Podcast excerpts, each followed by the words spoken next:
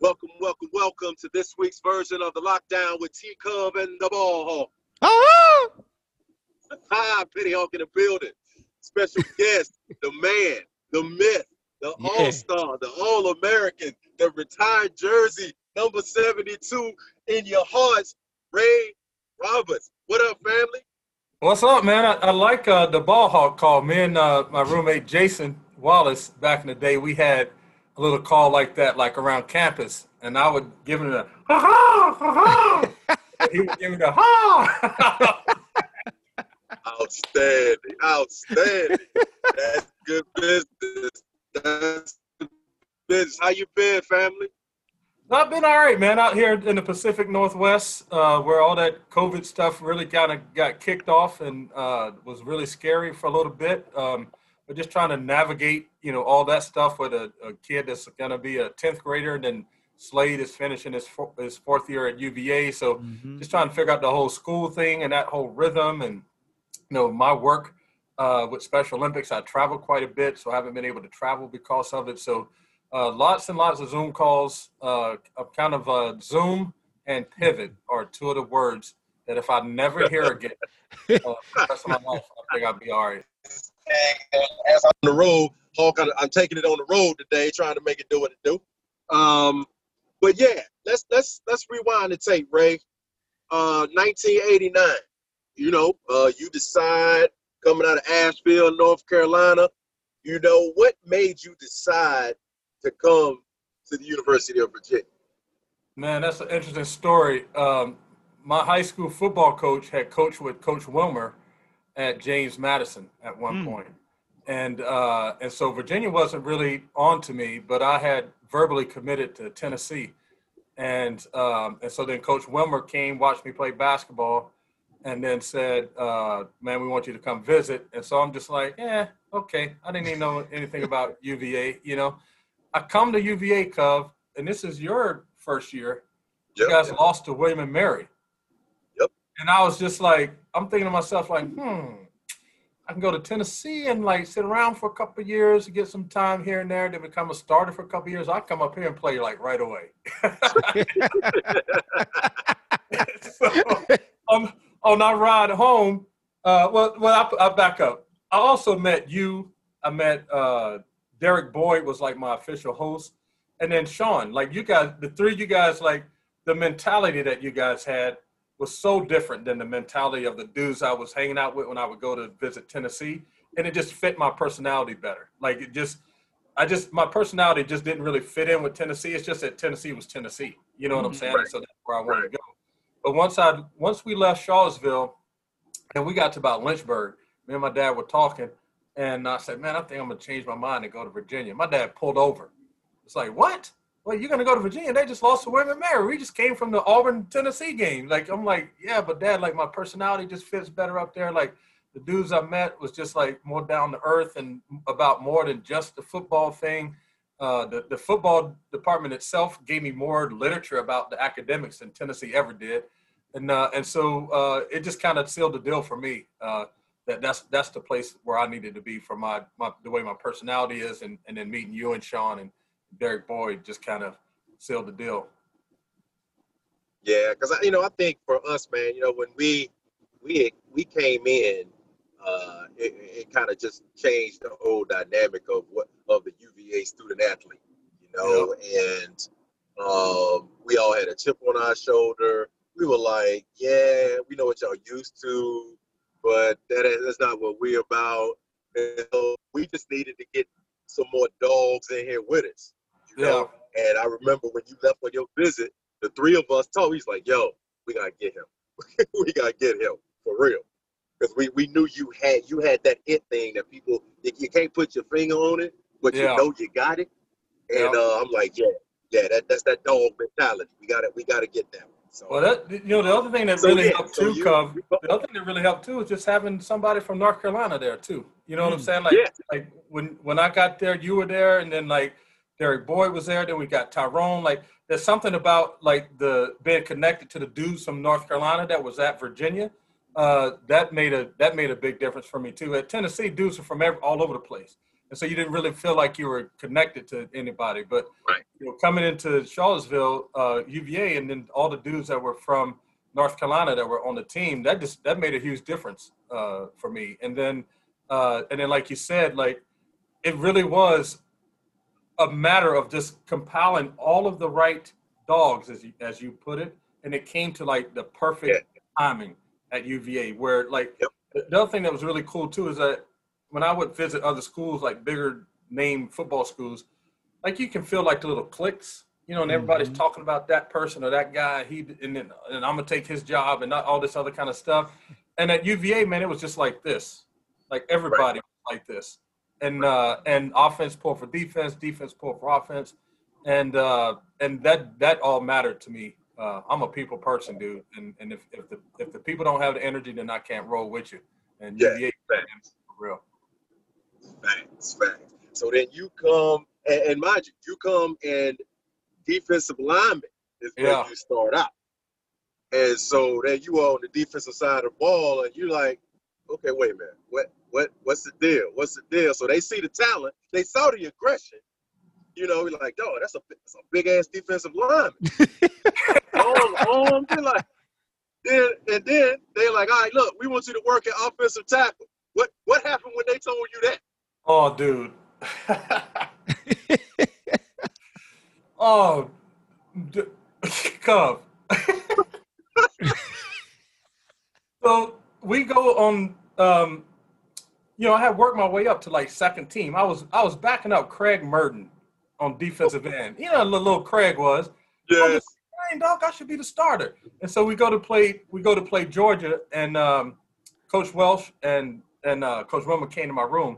Say like, we're not going to play tomorrow because we want to redshirt you. We want to get you a little bit stronger and stuff like that. So uh, I'm also frustrated because I'm like, damn, I busted my butt to get to, to to get some playing time. Now I'm not even gonna get to play. And uh, and so that's when it all started. Cub. It was uh, as soon as they made a decision to redshirt me, the move to offensive tackle was already in the works. Mm. Because as soon as we get to like spring, uh, before we go on spring break, I'm already, I'm getting ready to come back. You know, I'm doing my defensive thing. Get back and they're like all this whisper going around the locker room, like, "Oh man, I heard they moved you to offense." I'm like, "Nah, they ain't moved me to offense. They They block tell me. defense. Like, what, what are you talking about? And then, and then also, uh, when the scouts were there watching Lageman and Griggs and everybody, this one dude from Buffalo came past me as when I was playing defense, and he said, "Dude, if you keep doing what you're doing, you'll be the first million dollar defensive lineman in the NFL." So now Mm. I'm like really locked in. Like, oh shit, I'm a, this dude coached Bruce Smith. Like, you know what I'm saying? Like, so Right. it's about to be on. You know what I'm saying? And so, um, and so Coach Welsh calls me to the office after the first meeting before spring practice. Ah, we're gonna try you out at, at offensive tackle. Cuz I damn near tore his room up. I went I went to I went to my dorm room, tore my room up. Like Dang. I just like Jason didn't know what to do. You know, Jason like all 155 pounds. he like this joker like tearing the room up, flipping the beds. Like, dude, I was so angry. Like I didn't know what to do with all this anger. And so Jason, somebody called my dad and told my dad that I was like tripping out about moving the tackle, right? So the first couple practices, dude, I was doing everything to mess up, going the wrong way, letting people get past me, like all kind of stuff. Go home from practice. There's a 1969 Grand Prix. Mm. Gold with a black vinyl top, sitting in the fire door, and right beside the Ooh, house. I'm like, that's oh, the Grand Prix. what is my dad doing here? You know, I go in, my dad ripped me a new one, dude. Like, hey, you told them you come here to play. I don't care where they put you. You're gonna play wherever they put you. And you know what, Cuff? That was the end of that. You know what Right, I'm saying? Like, my dad drove six hours to talk to me for 15 minutes, and then turned around and went back home. And then that was the end of it. Like there was no Right. more discussion. It was just Right. like you're gonna be an offensive lineman, so just shut up and go do it. And then from that point on, I was I was all in to do what I had to do. I mean, little did you know that from that point on, you would become one of the most decorated and dominant offensive linemen in the history of UVA. right? Like, like, Cub, I remember th- this is the turning point. Like, I we had to play because Chris Warren was in um, was in the was with us that spring because he's trying to get back in school, and they had this play where the tight end blocked down, I pull around, Chris is behind me, and I got to take on the outside linebacker. But the outside linebacker was Ray Savage. Ooh. So I came around the corner. This dude put all the wood on me. Whop! And like just put me on my butt, dude. Like, and I was just like, holy crap! Like, okay, like that's what this is all about. Like, let me figure this out because that that can't happen. That Yeah. can't happen ever again. you know what I'm saying? Then from from that point on, I'm like, I'm getting them before they get me. So Griggs, Lageman, all of them. I was like, I was just like, and then then I, you know me, I fought everybody. And like they called me to the office, and uh, Coach Welsh was like, dude, why are you fighting everybody? Like you just fight all the time. I'm like, You ain't say it was his fault. You should be like, Coach, it's your fault. I know, right? you kept me on Like- defense. Coach, Coach Wilmer always told me, don't let them get the last push. So I'm like, okay. So Hit when I was on mouth. they push me last, I push them back. When I was on the offense, I'm trying to get the last push. And they Yeah. push me and I push them back. So then we just start fighting. And uh, so it just that just became part of how I play, my man. Yo, so Yeah, it's, dude, it's, but a, it's it a couple bit- things that jump out to me before we before we move on to the to the next little tidbit. Ray was a basketball player. Every football player was a basketball player, guys. So get used to it. And he was a defensive lineman.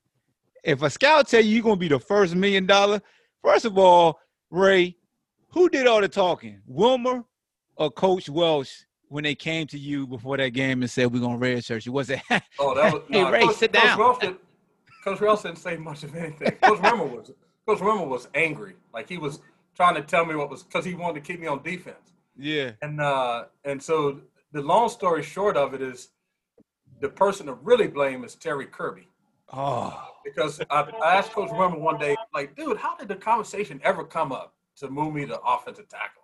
And Uh-huh. he's like, well, we're we're recruiting Terry Kirby. We're all in the van.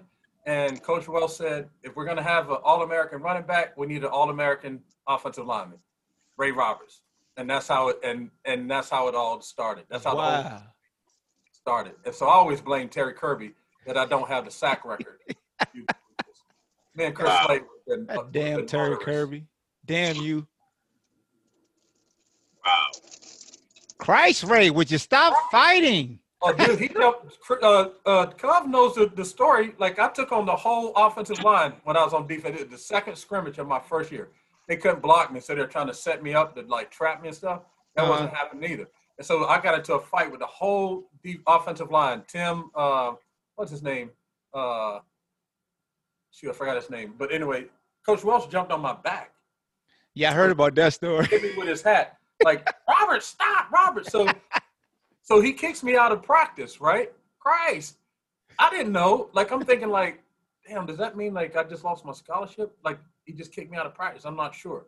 And Yeah. So I waited for like about four or five plays. I tried to run jog back out there. He's like, Christ, take your ass to the locker room. so now I'm thinking like, I'm about to call my dad and tell him I just got kicked off the football team. Like, and that like that would be an ass kicking just waiting to happen. You know what I'm oh, saying? Oh yeah. And so I was just like, I had no idea what had happened.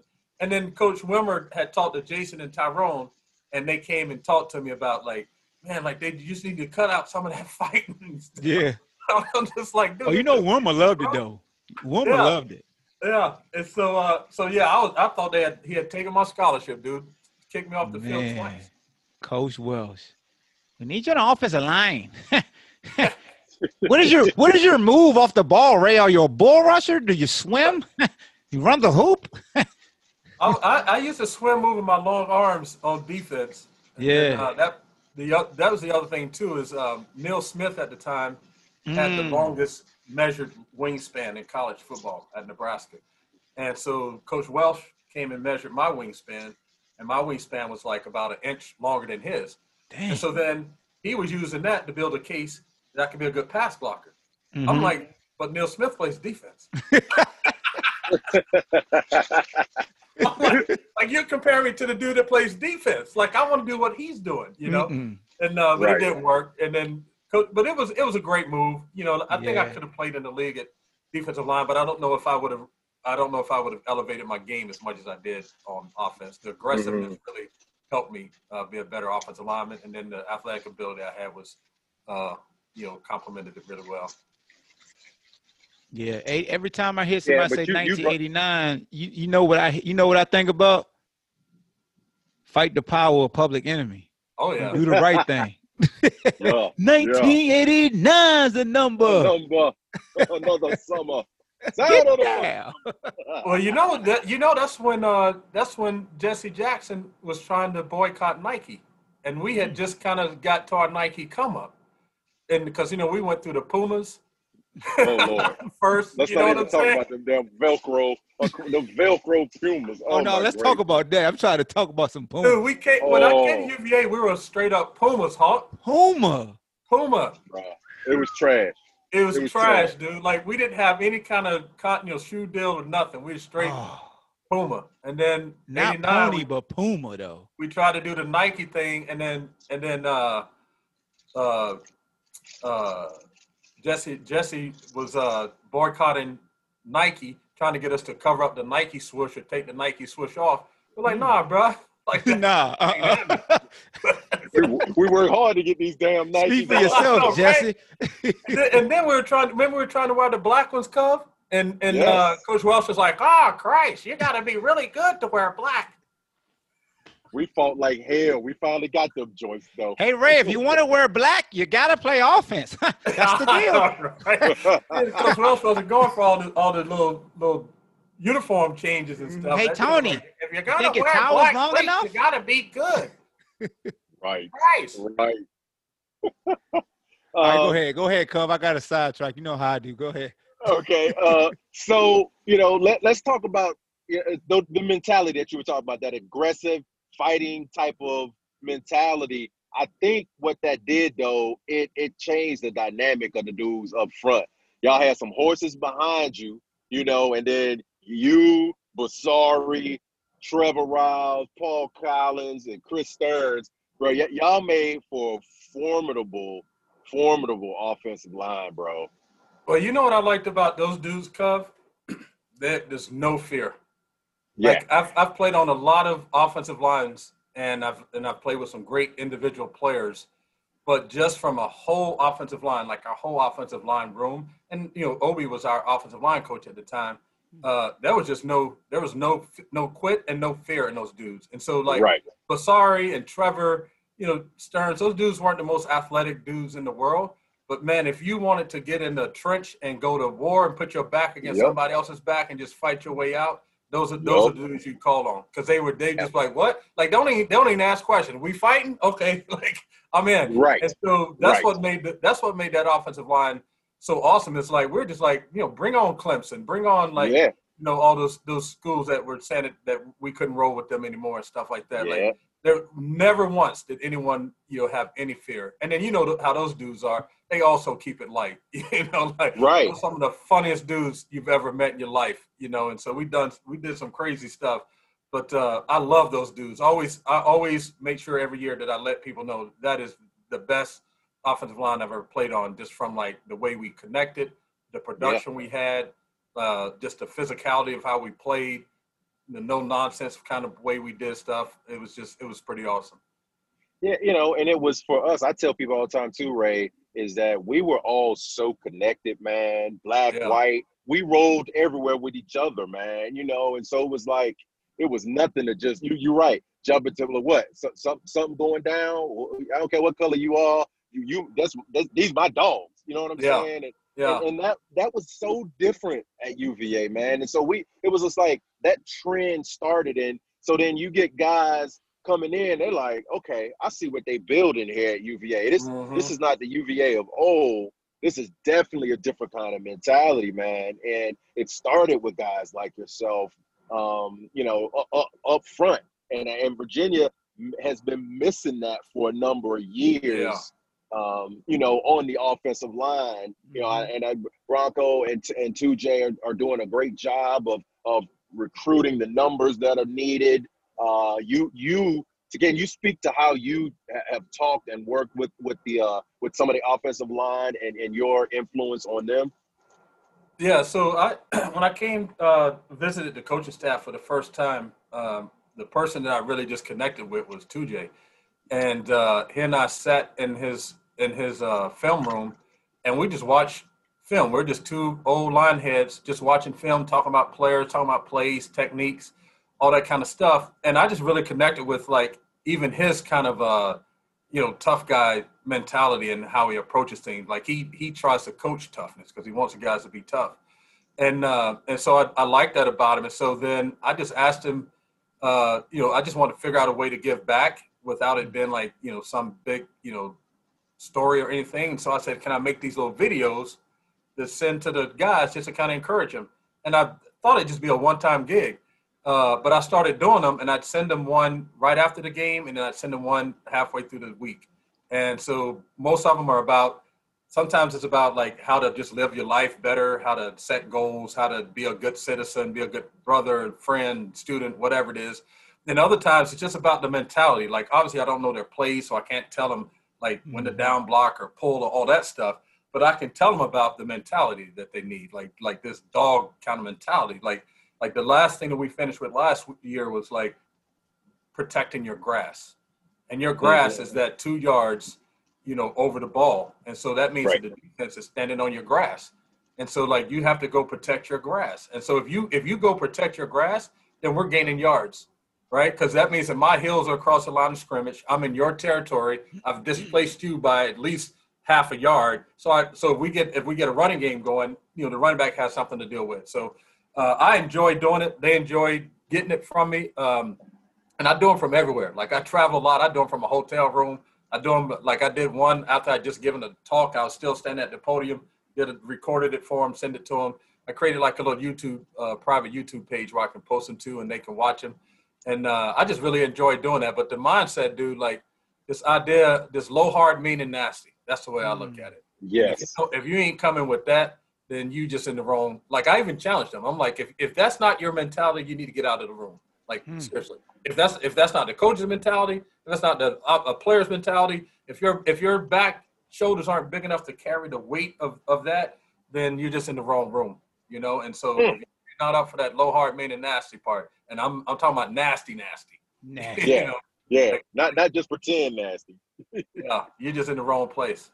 And and Ray, the, the to stay on that on that track of of you know that mindset, low hard and nasty. A lot of times our fans feel like this scheme doesn't allow offensive linemen to fire off. You being a former offensive lineman, knowing the offenses you played in, like from here, and then when you went to Detroit and you you know you played with Barry, but it was also like spread wide open to throw the ball as well.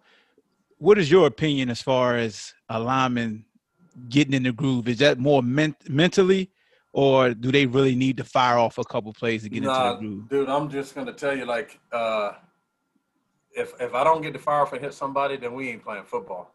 You know mm. what I'm hmm. saying? And when you yeah. grow up playing football, you grow up wanting to like smash people, like whether you're on either side of the ball. And so the thing that I see with our offense is that at the time, I don't know if if if they had the numbers of guys that could really mm. just drive people off the ball.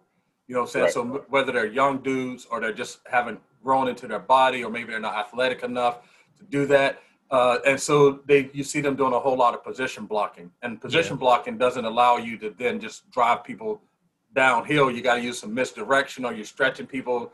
Run the quarterback trying to outrun people to the corner. It's hard to run between the tackles.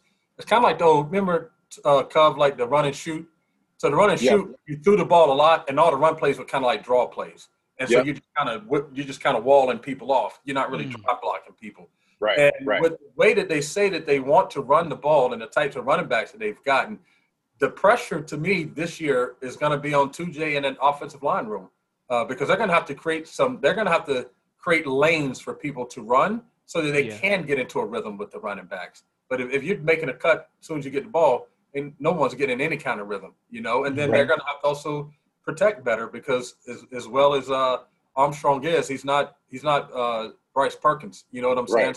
Right. right. It's going to be a lot of pressure. They're they're recruiting good, but there's going to be some dudes that are there right now that need to show up and, and play some man football. You know, up front. Right. Right. Yeah. If you ain't about that power stepping up, then you you gonna be you gonna struggle. Yeah. yeah, yeah I mean, like to me, that's where I always wanted to be as offensive lineman. Like put the pressure on me. Make right. I have to make a block so Barry can get a first down. I got to keep the dude out so that Charlie Batch or Scott Mitchell can get the ball to Herman or Johnny Morton or Brett Perriman. Like like I have to do that or or we're not going to succeed. Like I love right. that type of pressure as an offensive lineman. Uh, you just love to have the weight of the game on your shoulders.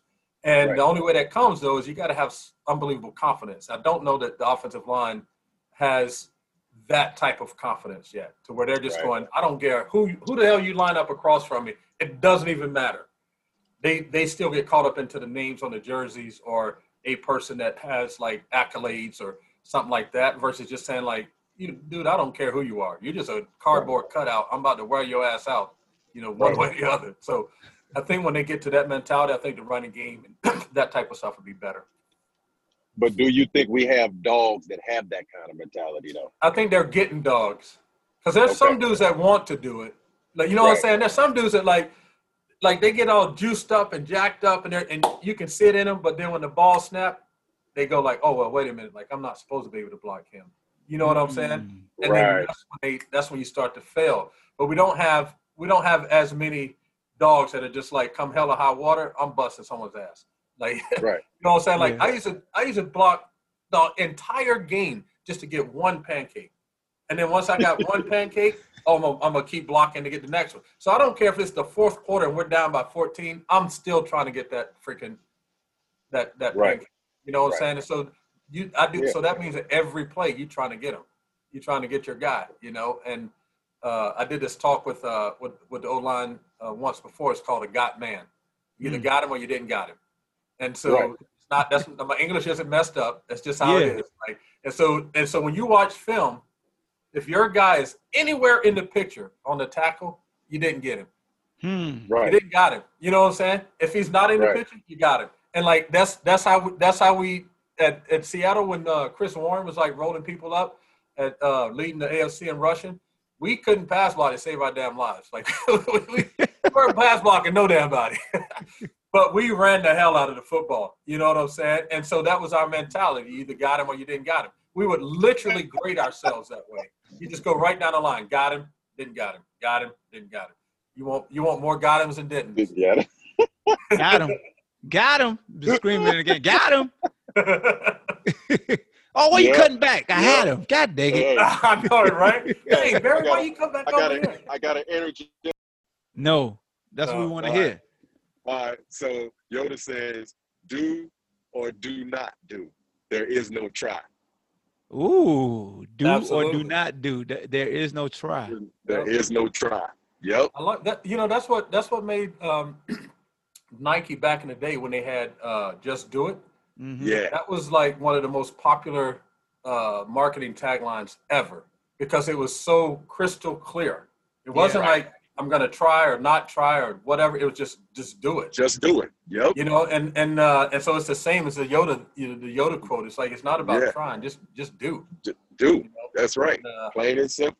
Plain and yeah, simple. and and I, I think you know, with with what we have with the football team right now at UVA, I think they are building something special. I'm not gonna lie, I was like really skeptical at first. You know, just like don't know if I was buying into everything that was going on and uh, Right. all the skill before will or will before skill or whatever it Well, was before he said, skill, and then yeah, all the earning your jersey and earning the colors of practice and all that. Like that's I'm just like, dude, like we just need a football coach, you know. Right. And Right. uh, and uh, but I like the way the guys have rallied around whatever it is that Broncos bringing to the Mhm. Right. table. Uh, I do believe like he had a, a good assessment of the program that a lot of guys were just like in serious doubt of themselves.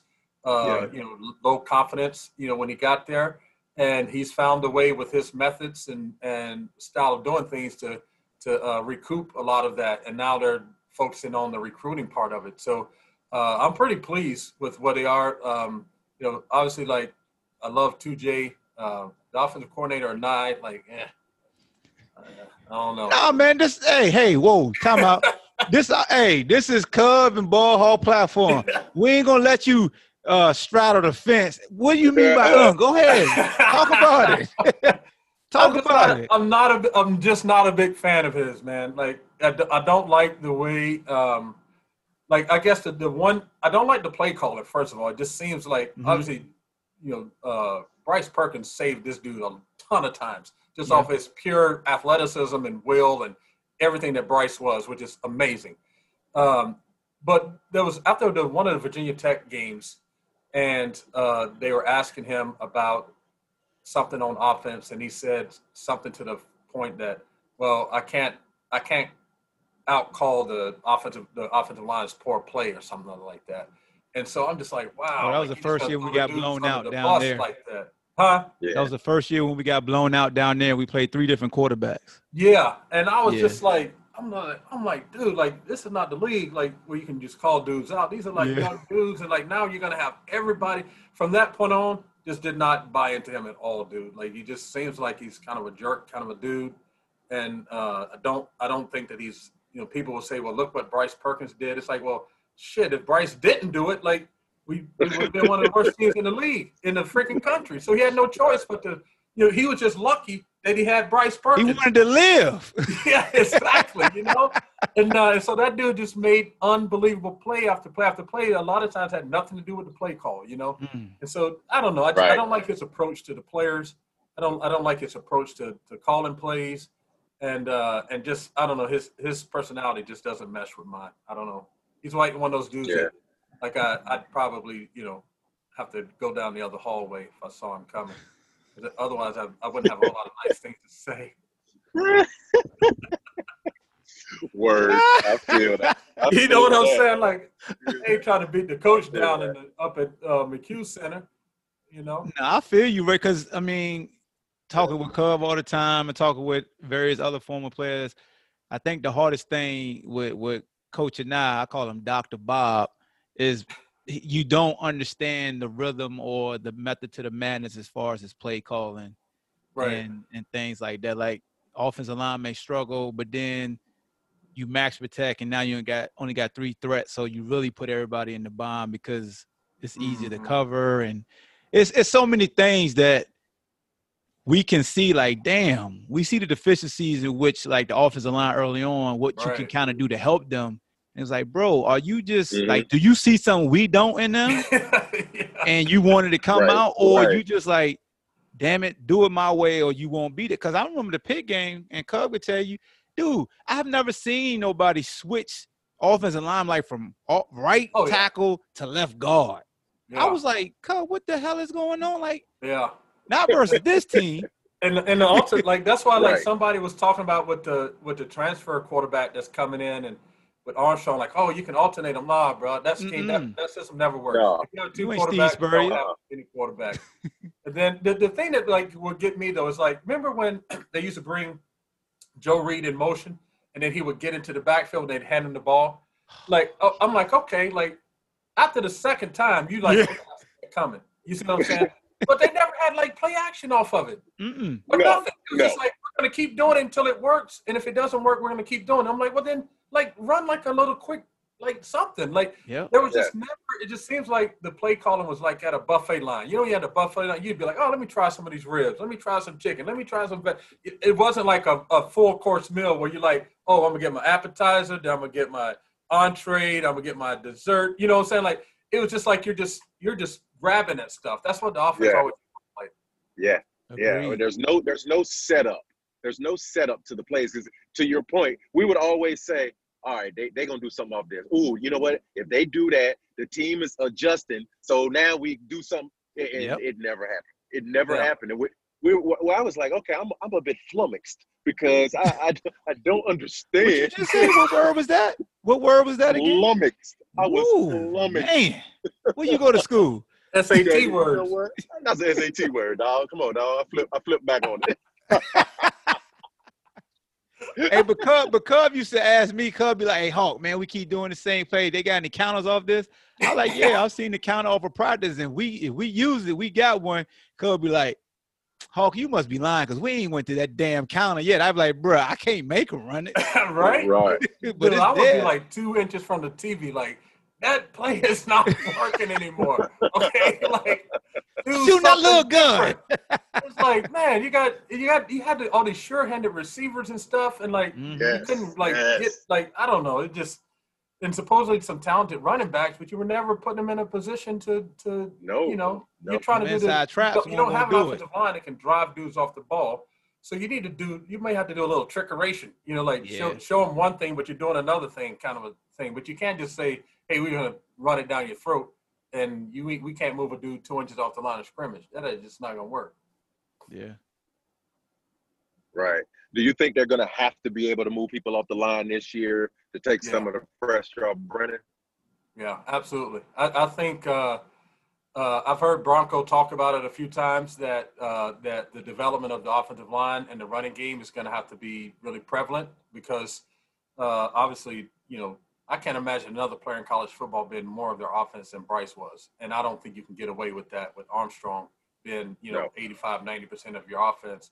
Yeah. And and they've recruited some. It looks like some pretty decent running backs. So we got to give start giving them some room. And you know, when this team is good, when our program is good, we have good quarterback play, Mhm. good running back play. You know, what I'm saying it just we just always have good running backs, and uh, and then we also have at least one stud offensive lineman.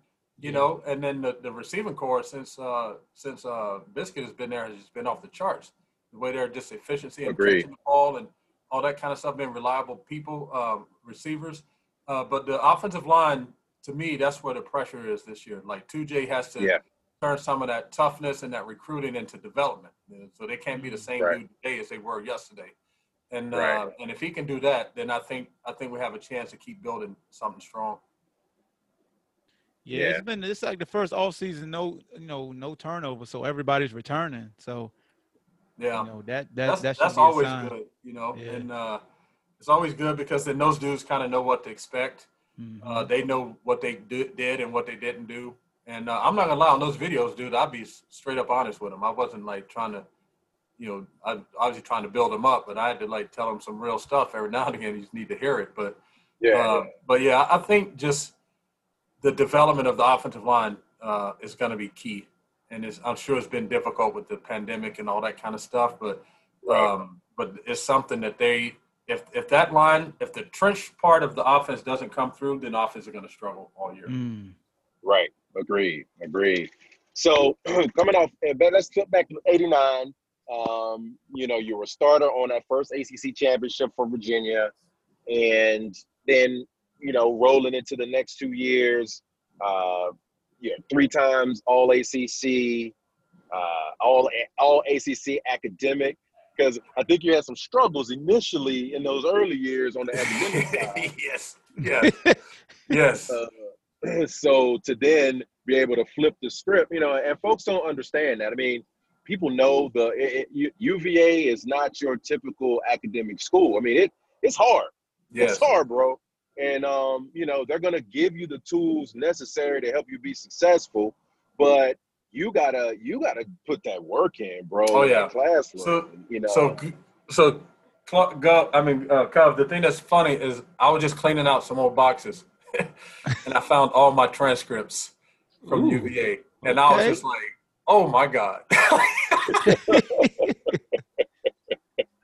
my son was looking at him. He's like, Dad, like, dang, dude, like, what was going on? I'm like, yeah, exactly. What was going on? Like, I was, I wasn't really struggling, like, because I didn't know, like, the work. I just had never had to manage my time like that to mm, try to figure out practice, when to study for things, trying to get to all the parties. Like, it, I just didn't know how to do it. And You so, heard you heard him come. He trying to slide in at the end. How to get to all the parties. Oh, trying to get to all the part parties, schedule?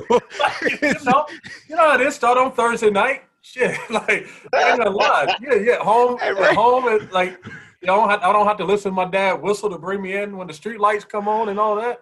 Hey man, Yeah. radio schedule and the parties are part of his daily schedule. But know I was, I'm hey, saying? if it wasn't to a party, I was trying to make a party. Me and Jason. study hall, nine to trying nine, ten, something. eat real quick, party. well, well, the thing was, um, I went to my faculty advisor and was like, "Yo, like I'm struggling," and she's like, "Yes, you are." and so he was like, "I was like, well, here's the thing. The one thing I cannot do is be sent home." And she was like, "Well, you might be suspended for a semester." I'm like, "Nah, that can't work." And she's like, "Why?" I said, "Because there's this dude named Ray Roberts Sr." Mm. every bit of- he's he's every bit of six foot four and about 250 pounds of just pure muscle. He ain't having it. So I'll do whatever else I have to do eh, besides go home. And so she's like, all right, for the next spring, I don't know if you remember this, Cub. I couldn't practice Yeah. football. So I didn't I get I didn't get to practice the whole spring. I had to like I couldn't work out with the team and nothing. And so they gave me this lady that was like a tutor, but more she just kind of helped me get my my my management, my time management down. And so she would do stuff like she would, if I was supposed to read like so many pages, she would call me and be like, "Hey, what happened in such and such a chapter between this page?" And if I couldn't tell her, she called Coach Wilmer. And then the next morning, I was up at six o'clock running the stairs in U-Hall. Dang. Like, and I did that twice, and I'm like, all right, let me get this academic thing down because I'm not trying to throw up all over U-Hall. You know what I'm saying? Right.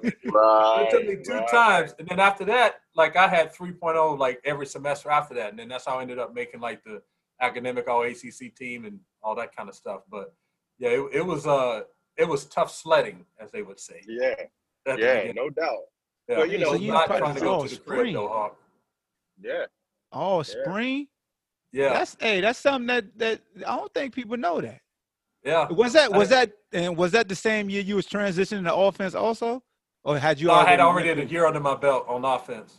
Okay, but Yeah. still, just one year of offense, and then you missed it because people don't realize you could use the spring to really springboard yourself Yeah. to be successful in the fall. Like the fall, you just like icing on the cake. That spring, you could definitely make. a That's where you win in the spring. Yeah, yeah. Yeah, and so like when I came back that summer, uh, I just called John Gamble. It's like, dude, can I just stay with you? Like, can I Mhm. just live in your basement?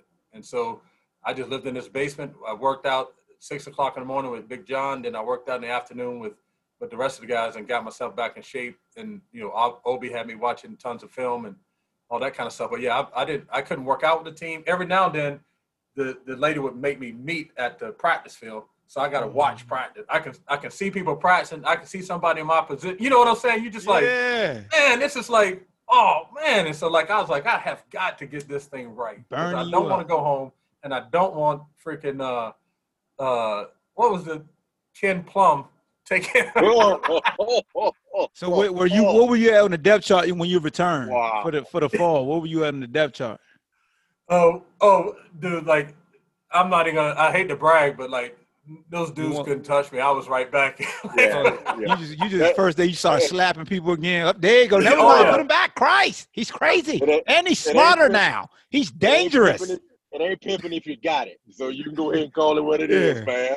exactly right. And then What do you well, mean? He's like, he's been you know- doing all this with a weak transcript. Now the transcript is strong. Right? Got to play him.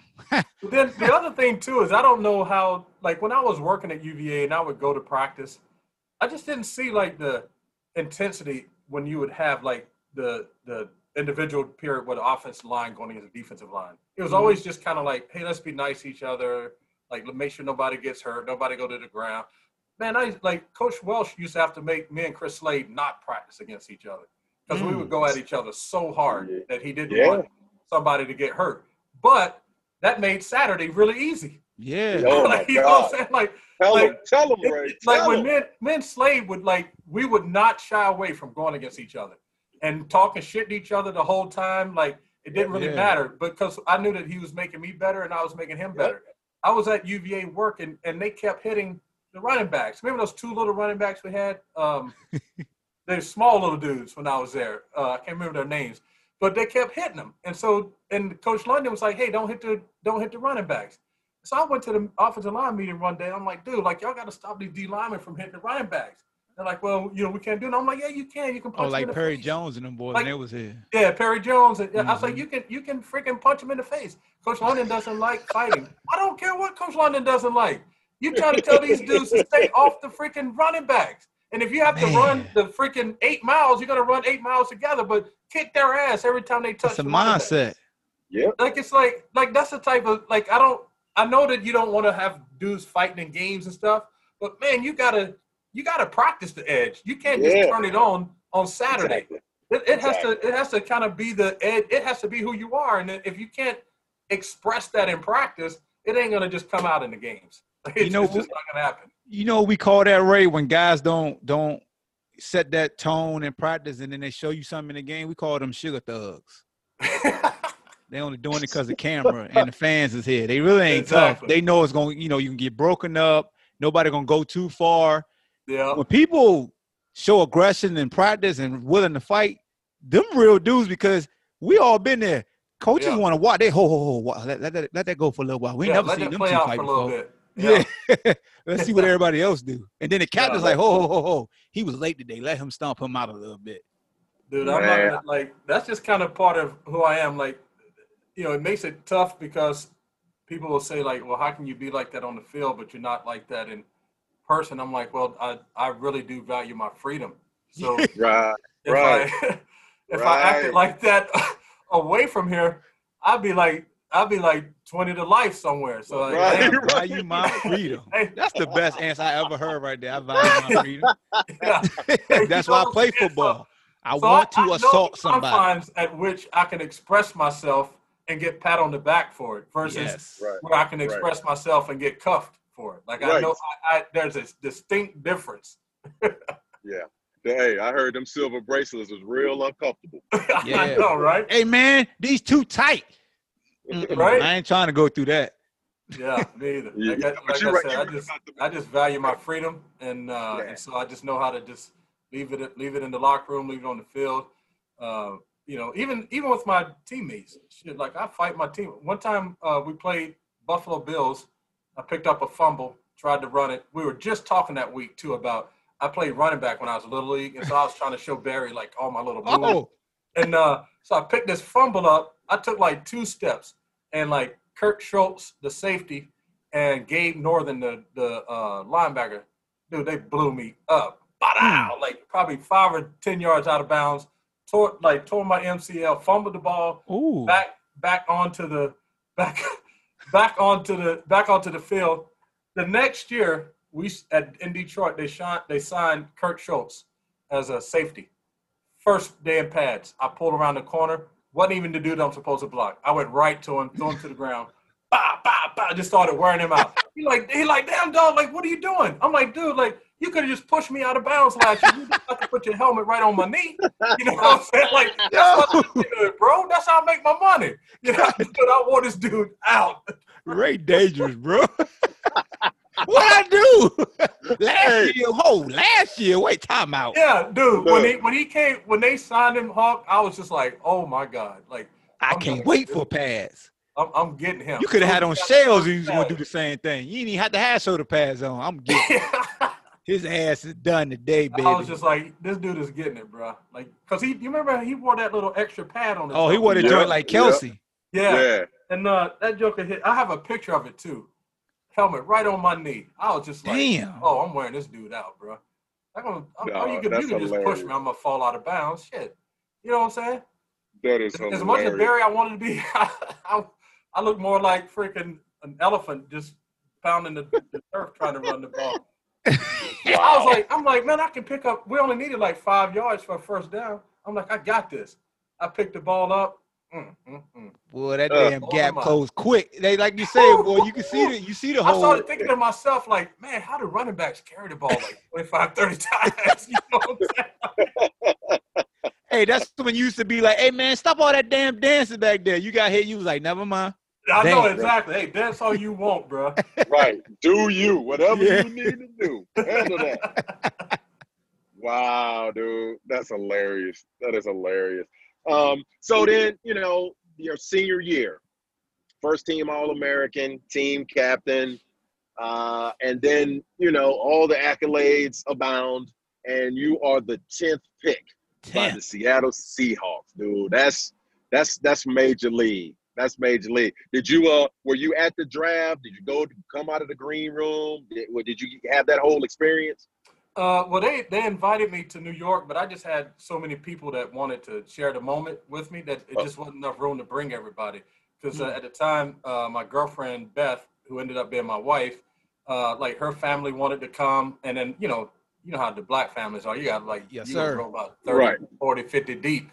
Right. so Right. all right, of them right. wanted to come, so I just had it at my apartment and uh, right down JPA, and uh, and they had a camera uh, in there. And then the thing that was crazy about that morning is, first of all, the Colts had the first two picks. They said they're going to take Steve Emtman, the defensive tackle out of Washington, with the first pick. Then they were like, if we go to second pick, if we go offense, we're going to draft you. If we go defense, we're going to draft uh, Quentin out of uh, Texas A&M. Mm. And so I'm sitting there like, Yep.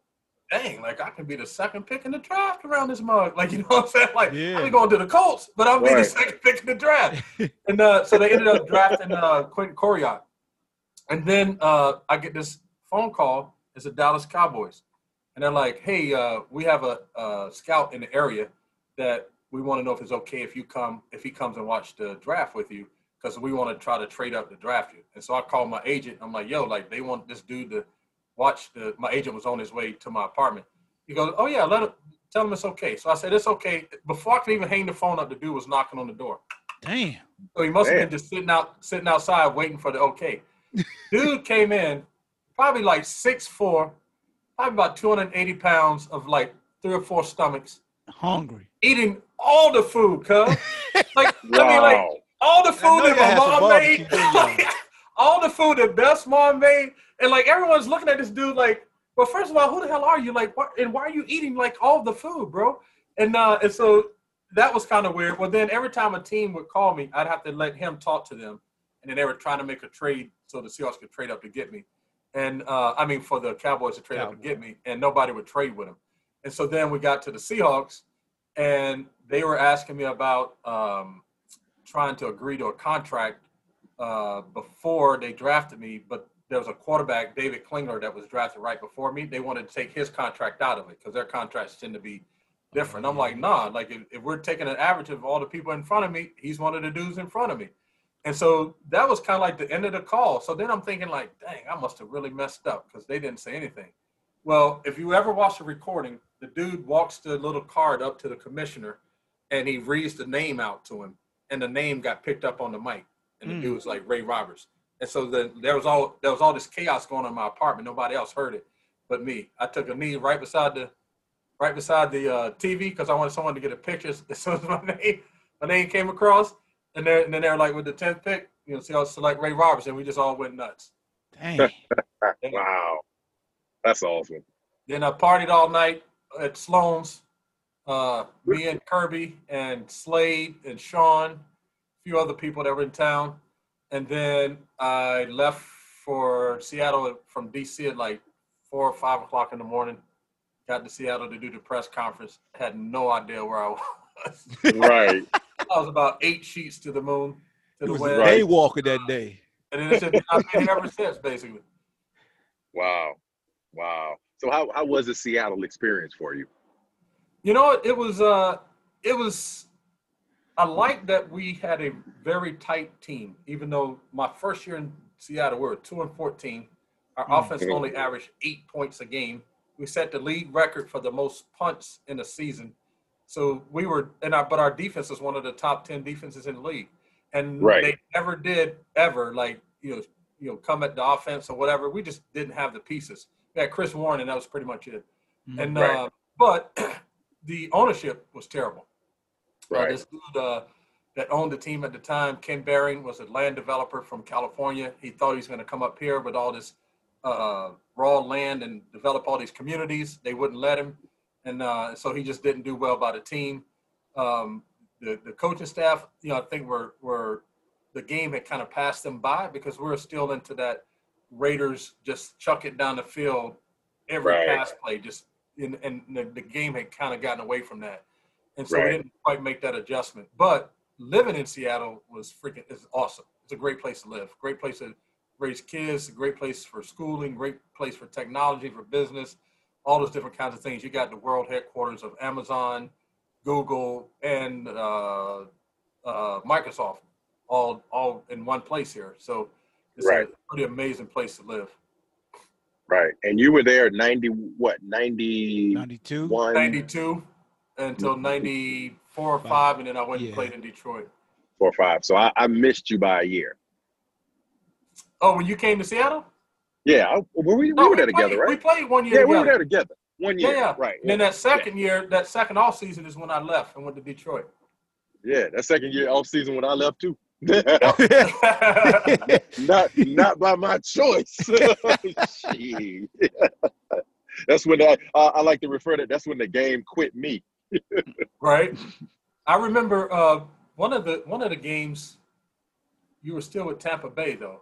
when Y'all came to play us, and there was a guy Mhm. on your team. I forget his name that that uh, Beth knew. My wife knew.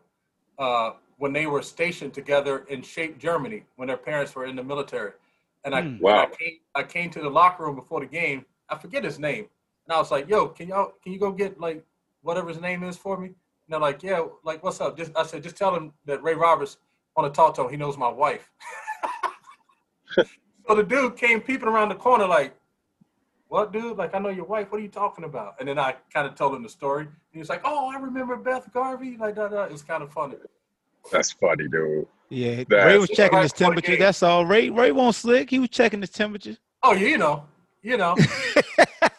First And, play. and, it, and it was like two hours before kickoff too, so I wanted to be, be a little nervous.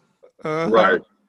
That man, that Right. man could be on the sideline by the defensive coordinator. Ray going back there gonna hit him on accident. oh my bad. Uh-uh. So who was the head coach when you were drafted there? Tom Flores. Oh, so it was Flores, and then you got and one, uh, one year Erickson. Erickson. Yeah. Man, what, Dennis what are your thoughts on him Erickson? his- Yeah, that, that was the worst worst call ever.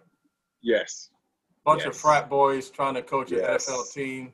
absolutely, absolutely. I will Wasn't good at always, always tell people that going to Seattle was a career killing decision for me. Hmm. An absolute especially with that staff. Yeah, Yes, yes, yeah. yes. It was, it was Hawk. It was bad. It was. Yeah. I remember. I think it was the during one of the times. Maybe I can't remember. I'm trying to remember. You were like you were frustrated with uh with the rotation or something in the secondary. I can't remember what it was.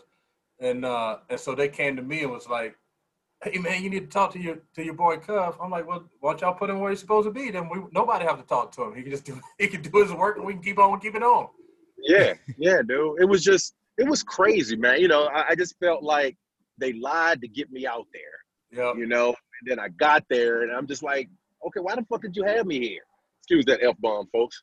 Uh, I, I, them flashbacks in Seattle just get that just it get under my skin. We see. uh, you know, so it was just man, it was it was bananas, and, and folks don't you know. That's why I try to emphasize to these to the young guys that I mentor. I'm like, yo, man, y'all gotta understand it, it's politics. It's politics. It's corporate big business. The best people don't always get to play, unfortunately, you know. And so my thing is, yo, just let me, you know, what? Don't don't waste my time bringing me out here if it ain't what is what what you said it was gonna be, you know. Yeah, and it, it was So just it was- unfortunate, man. That that whole that whole group of folks were just they were just bad for football altogether. Like I think that Dennis Erickson like had a good eye for talent. So if he Mm-hmm. had been like head of scouting or something other, but trying to coach those dudes, Yeah, especially yeah. with all that college boy stuff, and then Yeah, and then like all those assistants that he had would just be out partying and stuff all the time, and it was just like so that becomes reflective of your team. You know what I'm saying? Your team Yeah. is not focused, people not really committed to what they're doing, and all that kind of stuff. It, it was just to me, it was just it was a really poor decision to to bring those guys in. But then after that, they got Mike Holmgren, who kind of got the ship righted, and uh, and then uh, of course uh, what had to go through uh, Jim Jim uh, Morris. What's that guy's name? His dad was a used to be the coach for the Colts. Oh, Jim Mora Jr. Yeah, Jim Mora Jr. Mora. came and he was terrible out here in Seattle. And then and then of course Pete Carroll. Pete Carroll is, is the real deal. Right. No doubt, no doubt. So then how how did you feel leaving there and then going to out to Detroit? Did you feel like it was an escape escape from Alcatraz for you or you were kind of disappointed to leave Seattle? I was disappointed to leave Seattle. Like I just always I had really like ingrained myself in the community here and was doing a lot of stuff in the city of Seattle. And so I just felt like this is where I wanted to be like for my whole career. Uh, and then uh, back then they had the transition tag and the franchise tag. So like the franchise tag was like an average of like the top five positions, uh, people in your position. And transition was the top ten. So I was a transition player for um, for Seattle, but I was coming off a, a, a knee a foot injury. Mhm. And uh, and so then they decided that they were going to go with this kid who was making like the rookie minimum of like 150 grand versus paying me the the average of the top 10. And so they, I think they thought I was damaged goods and couldn't play anymore because my ankle was so jacked up. But uh, but they were wrong. and I always I always tell people that uh, because of me, the Seahawks got Walter Jones because they they had the dude that they tried to replace me with. He didn't work. They drafted two more dudes to replace me. Those dudes didn't work, and then they finally hit the home run with with uh, Walter Walter Jones. Jones. Uh, all in the attempt to to replace me. That's why I, that's why I pumped myself up anyway about it. Uh, Yeah. but when I got to Detroit, the cool thing about Detroit, though, I got there. Mikowski was there, Herman was there, Right. Greg Jeffries was there, um, uh, Matt Blundin ended up coming Yeah, there. he ended up getting there. Uh, Dwayne Ashman ended up coming there. Uh, Chris Harrison ended up coming there. Uh, Crowell ended up coming there. So Mhm. it was like we had like UVA North, dude, and it was just like all of us were like major contributors to the team. And so that's what on my on my visit to to Detroit, I hung out with Herman. You know how Herman is. Herman ain't gonna sugarcoat anything. And Right. uh, so Herman just kind of told me what it was like and what it was. And so I thought, man, if they if, if the defense comes around, we're gonna always be able to score. But if the defense comes around, I have a legitimate shot of going to the Super Bowl. And Right. and I'm gonna get to do it with some other UVA dudes. And so that was like that was kind of like my determining factor of going to Detroit. How Okay. many uh totals total words did Barry say to you in all the years playing with him? but you have to you have to be able you know you have to be able to tell the difference between when he goes uh and uh, you got to be able to know the difference tones yeah. like- right. so barry and i were like the team captains and they would always want us to you know meet with the team and i'm like all right barry like we need to say something and he'd be like no you got it i'm like dude you're the future hall of famer what they ain't gonna listen to me and he's he's like no you got it man and so i get up there and i say all right guys barry wants me to tell y'all like, Barry said this, and Barry said that. I would do every every team meeting. I would do it that way, and then every now and then Barry would get up and talk, and then Herman, then Herman, would be like, "Hey Ray, uh, can you translate that for us?" know what I mean? Right. Right. they used to crush Barry all the time, dude. That's hilarious. I mean, you went from blocking for for Chris Warren, who was getting 12, 1300 yards. Then you go to Detroit. You got Barry there. Barry ran for 2000. What your second year there? Yeah. I want to say. Yeah. Did Two you ever find Two yourself like, let me go ahead and pancake this this mother sucker so I could see Barry dance? Well, the thing is, when I first got there, I think I may have tackled Barry more than the defense did because I didn't understand the way he jumps around and stuff. And so Mhm. I'd be, I, I'm on the backside of the play. I think I got my dude blocked off. Then I go to block someone else, and that's when Barry starts to cut it back. Bam! I run right into Oh. him. And so I'm just like, man, like I got to figure something out. So now I decide, you know what? Like I'm just gonna block my dude until the Mhm. whistle blows. Like I'm not gonna try to go get extra. I'm just gonna do my because Stay on Barry my gonna guy. handle whatever extra there is. You know what I'm saying? Yeah. Right. So- right. I was like, okay, I'm gonna do that. and then um, we we're what we we're playing a game one time, and we just were not had we had no rhythm in the running game. So you know how you get the pictures, and so I took the pictures. I'm like, man, if Barry would wait a split second, I'm coming up on that linebacker. So I, I go, I'm gonna show these to Barry, and they're like, oh man, what you doing? I'm like, I'm gonna show these pictures to Barry. They're like, man, no, nobody talked to Barry on the sideline. I'm like, well, dude, I'm out here busting my ass. Like I need to understand what he's doing so that I can Yeah. understand how to do what I'm doing. So I said with Barry, I'm like, hey Barry, like, why did you cut back right here? Oh, I saw the linebacker wasn't covered. I'm like, dude, if you give me a split second, you hesitate for one split second, I'm gonna cover that dude up. You can get through the line. And then he said, well, this is. Then he told me like his methodology around how he tries to set the game up, you know, as he Hmm. goes on. I'm like, well, that's good to know because that helps us. You know what I'm saying? And then the next year we started the season out, first two games, 53 yards. They called they called us all in, me, Herman, uh, all the different people from different positions. What should we do on offense? I'm like, dude, I don't get paid to do that. Like I, I get paid Yeah. to block. But if you if you're asking me, I would give it to number 20 until his freaking shoes fell off. He would you'd have to invest in oxygen. That's how much I would give it to him.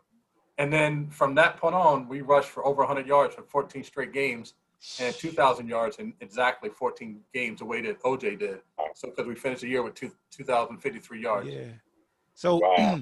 to, to, to to go back to the Barry conversation, do you remember what was his thinking process, or was it so advanced that it's like, all right, just give me a give me a half No, a it second. it was just it was real simple. Like if we played a really fast flowing defense, like Mhm. linebackers can get out and run and stuff, he would try to set them up like early in the game. He just gonna hit the front side, hit the front side, hit Mhm. the front side. He might get two yards, he might get three yards, whatever. But he's setting them up so that he can f- put his foot in the ground and cut it back and go for 80. You know what I'm saying? So and so we didn't we never knew there was any method to his cutback that he just Okay. cut back, just cut back, you know. And then then there's other games where the dudes are a little bit slower, so he he might just he might just cut it back just so that they can get used to standing where they are. And then the next time he hits it on the front side and he's going for 70 yards. And so like just trying to understand that, and uh, and now we understand that. Like when we're doing our scouting, like oh these these some fast flowing dudes. So we know that Barry might, might be like you know is going to set up Like the cutback, you know Yeah. whatever. And uh, but before they weren't having those conversations because everybody Wow. was like, man, you, nobody talks to Barry. He just kind of takes his helmet off and sits over there. I'm like, no, I'm talking to Barry, bro. Like. So would he? So so did you guys get a better feel, or would he come in the huddle and be like, "All right, man, I'm gonna start. I'm gonna start dancing now. Like I've been hitting it. I got them flowing.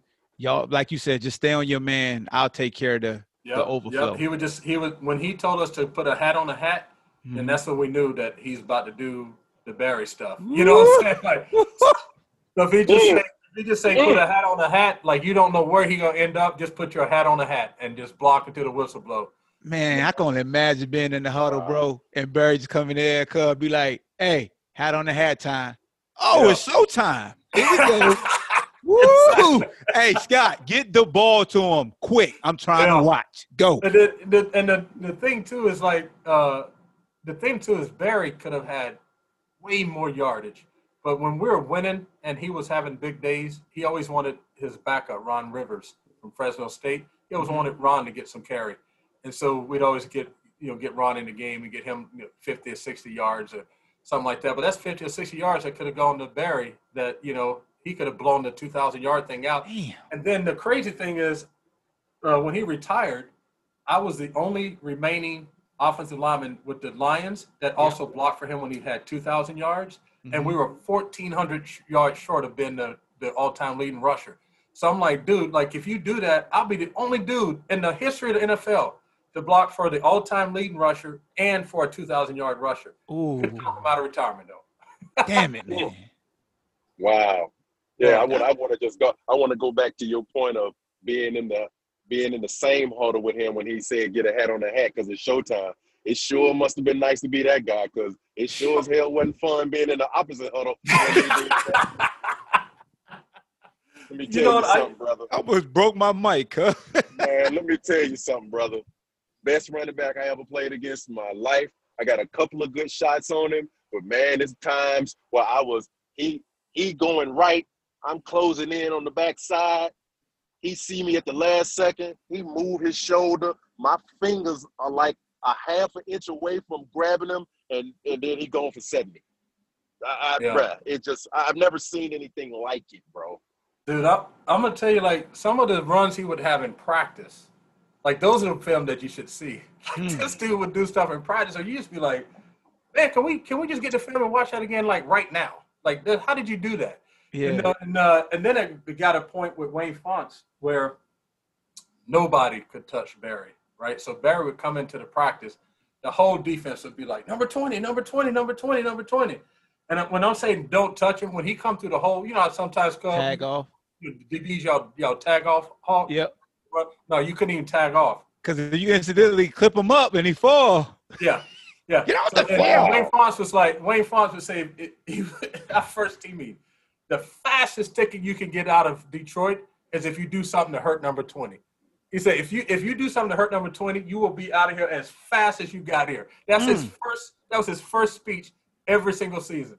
If you do something to hurt number twenty, you're out of here. Period. how was it? Wow. How was it with the the y'all had joint practices back then, right? Yeah.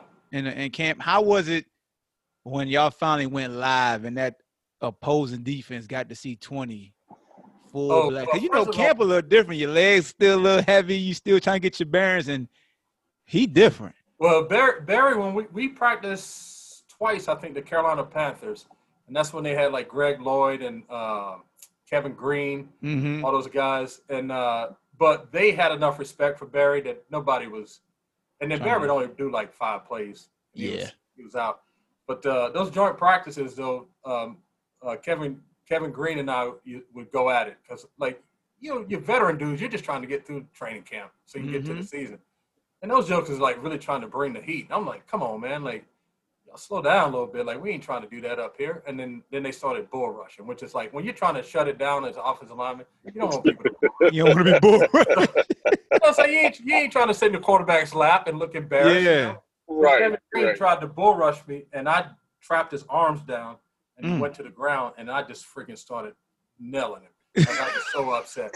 And then, uh, you beat up Hulk Hogan, man. and so he got up, was like talking all this smack, and I was like, "Yo, bro, this is not the WWE. That's exactly." Yeah. What I'm, like, I'm, like, I'm like, we can we can take these pads off, and this thing will go down for real. Like like the, the hell with the WWE stuff. And so like even some of his own teammates were like, "Man, we so glad you said that, man." And uh and then we went to the weight room afterwards. I'm in there working out, and he got to come and stand up over me. And Mm. so I put the weight down. I'm like, "Yo, bro, like." I will bust your ass up with this 25. Sheesh. Like, like, I don't fight fair. like there's no rules in fighting, bro. This Right. is not boxing. Right. Like 25 though. Yeah, we we ain't- we ain't choreographing anything like WWE. Like I'll take this thing right here and I will bust you up, dude. Like I, I really don't care. And then they, Locks, they them locks was flowing. He all thought he was Hulk Hogan for real. yeah, He ain't He realize thought I was Hulk Hulk Hogan Hogan. when he fought Andre the Giant. He was he was getting beat down till the fix was in. All right, slam him now, Hulk. exactly. That's crazy, dude. That's crazy. So you after nine years, you, you it's a wrap for you. You move back to Seattle. You, you start putting your head in the uh the old coaching game. right. Talk to talk to us about that. Yeah, how was that Yeah. transition for you? So I actually did the uh, coaching internship in 2002 or one, I- one I think it was the summer 2001 with the Indianapolis Colts. So Mm. um, the guy, the I think you guys may have saw my post of Howard Mudd, the offensive line coach that Yeah. passed away. Yeah. Um, Yep. Love Good that dude. dude, man. Good dude, man. Crashed Good on a dude. crashed on his motorcycle. So if any of you Hmm. guys are motorcycle riders, be careful out there. Um, but uh, he brought me in to work with their uh, rookies and their uh, first and second year offensive linemen, so he can work with all the starters, the top seven or eight players. And so I did a coaching internship there. And one night uh, there was a guy who coached linebackers. I can't remember who he was, but he wanted to take me to dinner. And he's like, dude, like if you really want to do this, like he's like, I've, I've lived in 13 different houses. I've had like six or seven different head coaches. He's like, so your family has to be really mobile and you have to be, you have to go to where the work is. And so I was just like, yeah, nah, I'm not trying to do that then. and uh, so I finished my internship there, but uh, Brock Huard was the backup to Peyton Manning. And he said, yo, man, like my little brother, Luke, is back in Seattle and he's coaching at this one high school. He has no coaches. So can you go over there and just help him? I'm like, yeah, maybe. So I called Luke, hey, man, let me know if you need some help. And then he said, dude, like I have nobody. It's just me coaching everybody. I said, I Mm. said, all right, I'll come over. And so it ended up, he was coach. He, I coached defense, he coached offense. And then we started recruiting other dudes to come help us coach. And then that's kind of how I got into the coaching thing. I coached there for about seven years. And then I was a head coach at another high school for two years. And uh, I just always wanted to go to programs where the kids didn't get much, you know, and uh, people didn't expect much of them because I would bring myself and then all my other NFL buddies that were on my coaching staff to coach them up, you know. And so we didn't win a whole lot of games because we were probably in the toughest conference in the league, but we sent a lot of dudes to college play football. So, Awesome. Awesome. um, uh, and so that's why, that, and I coached basketball too. I coached um, uh, ninth grade select basketball girls out here, and I coached um, varsity girls basketball out here. Wow. You see how he threw that in there? You see, he threw that in the cover. All these football Yeah. players always want to throw in basketball, boy. I tell you. Yeah, Like, that thing is still Ooh, look at the follow through. Hey. that thing that, that thing is I can still face up and shoot that fadeaway. Okay. Huh.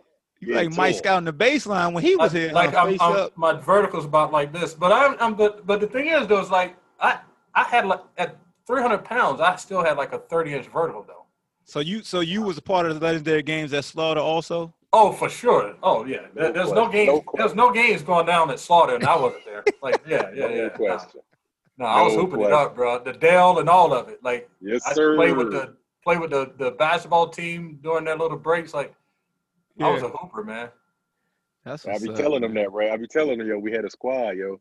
Uh, I'm not gonna lie. One year when we when we especially when Chris Warren was still there, and we had Herman and like Shawn and uh, what uh, Daryl Daryl Hammond. Hammonds. Daryl Hammond. I think yeah. we challenged the basketball team. They wouldn't even play us. Mm, Yeah, bro. It was, it was fire, bro. challenge. We had we had so many fire. dudes that could just that could just ball, and we we uh, said, hey, meet us at Slaughter, like you're five against our five, or however you want to do it. That's when they had Yeah. like referees and Kenny Turner and John Yeah. Crotty was a point guard. Like It's like, bring it on, bro. Damn. Yes, sir. Yes, Ooh. sir. I wish Bro, it social was- it media was was, around back then, boy. That would have been nice right there. All right, it was, it was fire. It was fire. So They then, some after- great runs at Slaughter and the Dell. I put you, I put it that way. Mm. no question. So then after that, uh, you got an opportunity to come on home uh, to to be the life skills coach uh, at UVA for a season. How, how was that? Uh, It was a little disappointing. Uh, you know, I, I made some mistakes of my own, but just from the the work aspect of it, um, they brought me in to try to give the players like a different perspective on what it means to be a student athlete, what it means to life after football, and all that kind of stuff. Because I had done a bunch of different things at that point. And uh, and so when I got there, uh, John Oliver, the executive AD, kind of took over the position. I thought I was reporting to Coach London, and then I would tell Coach London, "This is what we're going to do," and then John Oliver would say, "No, we can't do that." And so I'm just like, "Well, then, then why the heck am I here? Like, am I just a recruiting tool so you can say like we have one of our great players in this office, or do I really get to do stuff?" And at that time, I was looking for purpose in my life, and so Mm-hmm. every everything that I tried to do, Jo would like kick it to the curb. Like so, I said, hey, like we should do this. You know, after the first year there, a lot of seniors were leaving, and so Coach London said, hey, we need to like really tighten up our leadership. I'm like, okay, you know, it's this leadership program I can bring in. We can work that, and we're going to break it down between class. You know, first year, second year, third year, fourth year, and then we'll bring everybody together to talk like that. And so then um, uh, John Oliver said that was too executive level for for our players. I said, you're talking about UVA players, dude?" And he's like, "No, that's just that's just too like corporate. Like, I'm like, well, when they go to classes, they break down into discussion groups. When they come here to learn plays, they break down into position In groups. groups, Why yeah. can't we break down in our year classes and learn that way?" And uh, and he didn't want to do it. And I'm like, okay, well, Alabama did it. Alabama took all their every single one of their players through the same type of program. Auburn did it. I said, "Are you telling me that their players are better, like academically, than our players?"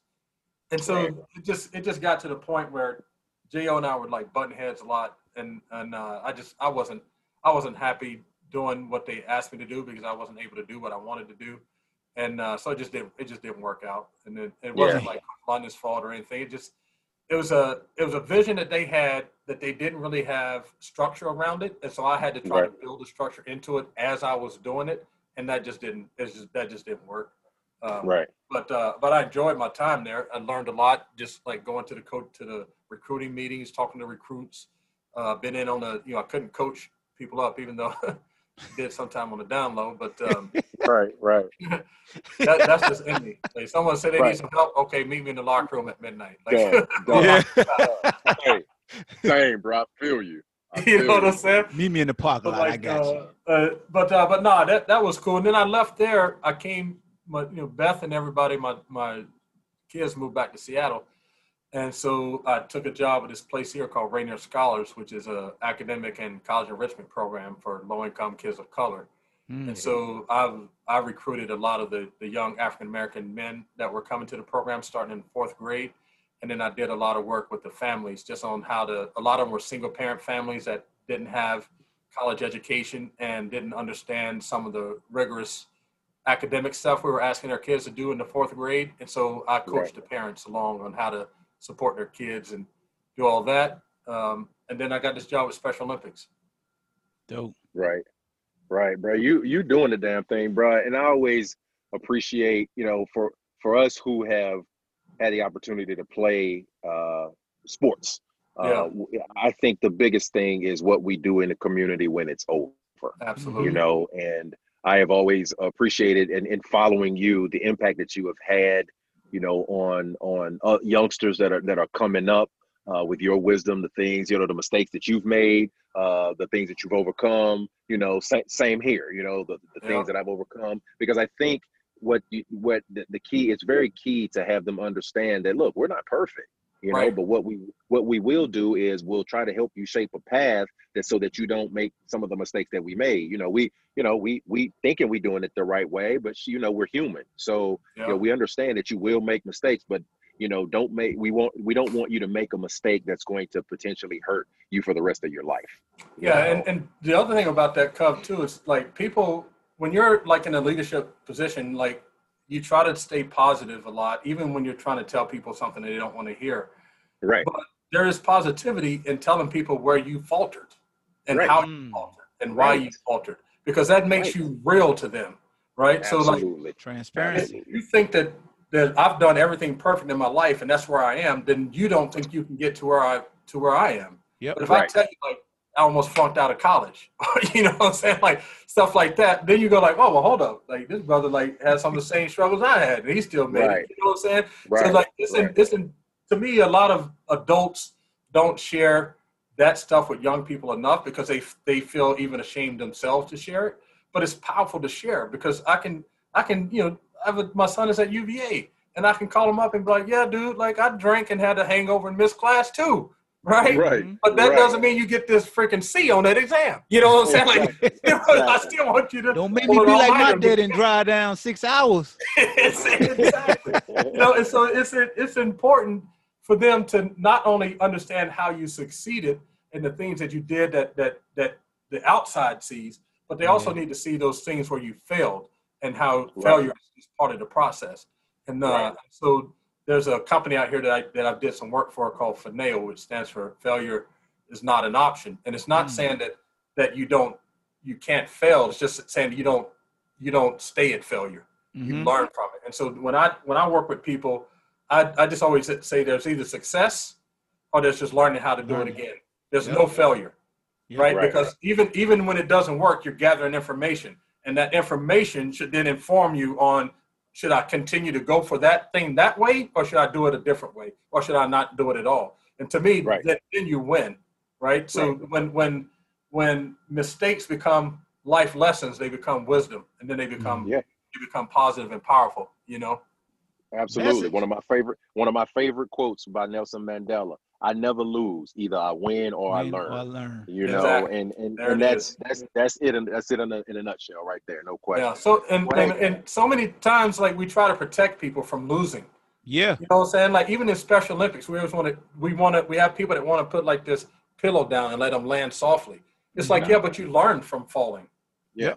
You learn how not to fall. You know what I'm saying? Right, And right, so right. and you because when it hurts, you go like, oh dang, wasn't no pillow there that time, so I better figure this out. You know what I'm Yeah. saying? So, so our athletes are like, no, we want to fail just like everyone else because you learn from Yep. it. But our Yep. culture always wants to have people, you know, even some of our, you know, like I'll say, you know, even you know, we talk about social justice and white privilege and all that stuff, but just privilege in general, like Mhm. the access and stuff that my kids have. Uh, I try not to put too many pillows out for them to land on. If they Yeah. land hard, land hard, and then we're gonna have a meet and figure out how we're gonna, you know, go about it. Because it's so easy to say like, well, I want them to have what I didn't have, and then sometimes that means making it easier for them versus having them go through the go through the freaking uh, rigmarole. You know what I'm saying? Right. Sometimes you just right. you just got to go through it to get it. Yeah, and as much as we want to save them from scarring that knee when they fall, if they don't scar that knee, they'll never know they can heal. And so that Mm. that that that's the same thing. That's your analogy with the pillow. Well, well, well. Yeah, I'm, I'm there saying. you go. Black Jesus has Oh, arrived again. Oh, Lord, man. Ray, you well, well, well. Sing that. All, all I need him to do is go, ha. And if that knee don't heal, ha. See, there you go. Yeah, There right. you go. You made Black Jesus arrive right there. Yeah, That, boy came out with, if you don't scrape that knee, you won't even realize how to heal. What? Let me write See, that down. That's why we can't rise right there. That's why we Right, can't rise. All right, all right. Keep, keep going. I'm writing that down. Keep going. Oh, See? you, you Uh, got a look. podcast called Sermons by Tony. There you Oh, go. see, there you go. Well, look, we want to bring in. We got a segment called "Whose Fan Is It?" and we want to bring uh, Dumont Walker, who has been on patiently waiting, and uh, I think he'd like to ask Ray a couple of questions uh, really quickly. So, if uh, we can have TW let Dumont come in.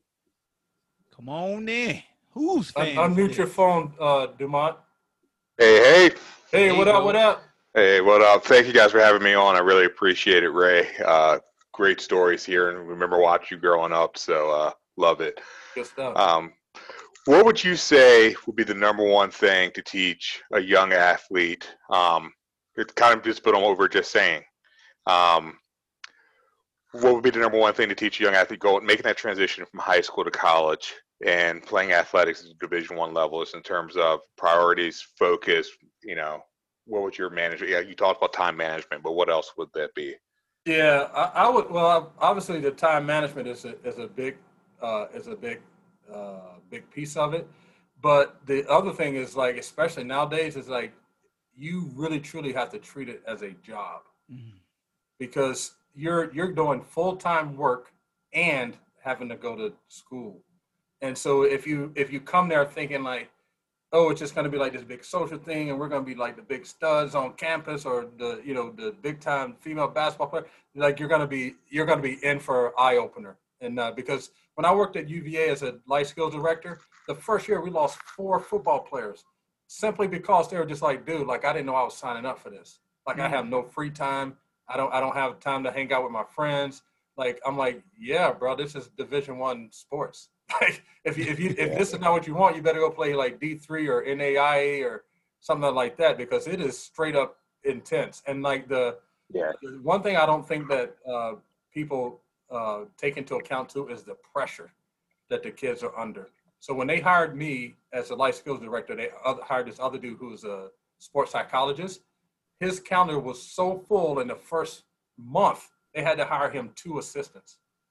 Because people were like, these student athletes were coming going like, dude, like the, the pressure to win and succeed, and then also academically and blah, blah, blah. Like they were just having a hard time with it. And so just understanding that going in uh, and then making sure that on your recruiting trips that that they have those types of people you know like so beforehand uh, and then even if you want to look at it on the social justice part too like there's a whole list of questions you can ask around that like you know asking the coaches like you know have they ever had people of color over at their homes or why isn't there a person of color that's you know on the staff in a certain position or you know are there any you know what are the the ratio of, of black professors and you know things like that that you can kind of you know on that level that you can ask questions about and uh and and just be really prepared and then just from an athletic point of view man just be in best shape as you can possibly be because when you get there they're going to turn it up a whole eight levels Yes, sir. Yes, Yeah, sir. you don't want to go blind like you're Snowden like, did. zero shape you're going to be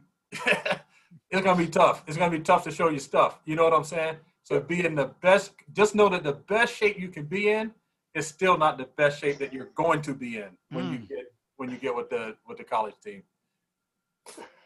Absolutely. No, that sounds that's wonderful. That's perfect to hear. And then it makes me think of one other thing. Um, two other things actually. One longer one would be: Was there ever a time we you guys were just talking about? Sometimes you fail, but you learn in those opportunities. Was there ever a time?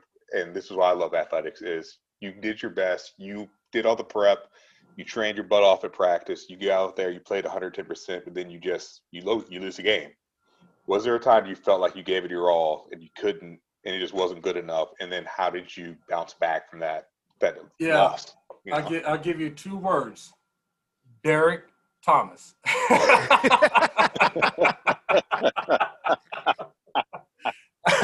Dude, I, the week before that game, before that game, dude, I was lining up against DBs and all, all kinds of stuff. Like after practice, I would because I needed to, to get used to this dude's speed. And man, this dude was so fast, and that's back when Kansas City had turf, and Mm. loud. The stadium was super loud, and it was just a long day, bro. Like it was, it was a really, really, really, really long day. They, they only gave up one sack, but I think the quarterback just threw the ball real fast the other times. Like, damn, why is the clock not moving faster? I know, right? I'm like, I'm thinking, like, man, like, I, at least I touched him. You can get the ball out your hand. You know what I'm saying? yeah, like I gave it everything I had. Like I studied film. I, I watched how other dudes blocked him that had success. I lined up against our DBs and safeties. Like after practice, I would just tell them to get in the line, and then mm-hmm. everybody just give me one rush on their way to the locker room. And that way, I can kind of get used to his speed.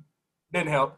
And uh, so, so yeah, like I, I, I fell royally uh, in that situation. Another time was in Detroit. We're playing the Arizona Cardinals, and they had Simeon Rice, and Simeon Mm. Rice is a very finesse player, and I could not get him to like engage me. And so he, I come out hard, he'd swim me, I'd fall on my face. So we get to meetings on Monday. This is this is like I tell this story to a lot of people because uh, in corporate America they should use this approach every now and again. Mm. We get to the meeting on Monday, and Coach Ross says, I want everybody, we're going to all watch the film together offense, defense.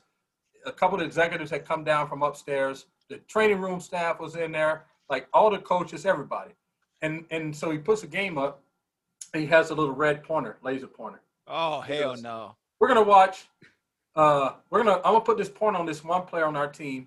He's a very respected player on our team. He's one of the highest paid players on our team. He's one of our team captains. So I'm thinking to myself, okay, you're not talking about Barry or Robert Porcher. so that must be me. you know, he goes, so we're gonna watch our left tackle right here. And so I'm just like, oh man. And like Simeon Rice is just giving it to me, bro. I cannot, he just finessing me all over the place. And so I'm thinking we're gonna watch like two or three plays. We watched all 60 snaps with hmm. him going, This is our this is our guy right here. Ray Roberts is our team captain, blah blah blah blah blah blah. All this stuff talk speaks up for everybody. But th- like just give and like I wanted to just you know how it is, Cub. Like I want to just just Yeah. go off like on everybody. But I said, Right. you know what? I'm I'm just, I'm gonna sit here. I'm gonna take it. But Yeah. that will never happen to me Happen ever again. again That's in my life. You know what I'm saying? it. And so the only way I could then overcome that was just dive deeper into my craft. Like make sure that I'm on point on what I'm doing, do better study, like all those all these different things to make myself better. Uh, because I could have just wallowed in that because it was embarrassing in front of the whole Mhm. entire team. Uh, but I turned it around and said, okay, if that's what you think that I have to offer, then I have work to do. And so then I went and did the work, and then I probably got the game ball for the rest of the season uh, that year, offensive game ball. But but that to me, like it's a perfect um, uh, antidote, I think, for like corporate America, right? Because I worked at Microsoft, and we would do all types of reviews just to figure out how to turn the water on. Mm. Sometimes you just need to put the freaking spotlight on it and be like, dude, you didn't turn the water. on. Yeah. Mm. Fair. You know what I'm saying? Like just call it what it is. Let's and then move on. And uh but yeah, that that was a big moment of failure where in front of everybody. And Oh, uh, good. and the only way I knew how to respond was to was to give them the best of me because in that game I didn't give them the best of me. Oh, good. Well, Dumont, thank you so much, man, Yeah, for coming man, on. and appreciate you. Being, Great being answers, our Who's fan and uh, great questions, dude. Appreciate you Great very beard. much. Appreciate it, guys. Thank you.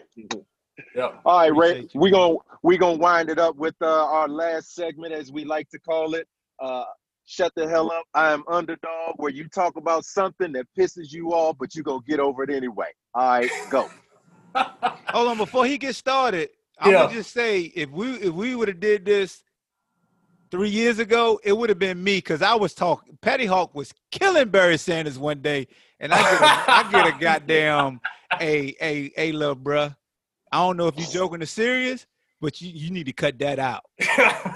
So- I do, I do, I do remember that. I do remember that. that That's when I realized Ray was a dude I could rely on to tell me, no, am I going too far with this? Because I get little messages from him every now and then, like, dude, what the hell are you talking about? All right, Ray, this is what I'm trying to do, so don't don't. Hey, but you do a good job though, dude. I, I, you do a lot of. I, I, once I figured out your rhythm, like you be trying to set jokers up, then I'm like, okay, I see what he's doing.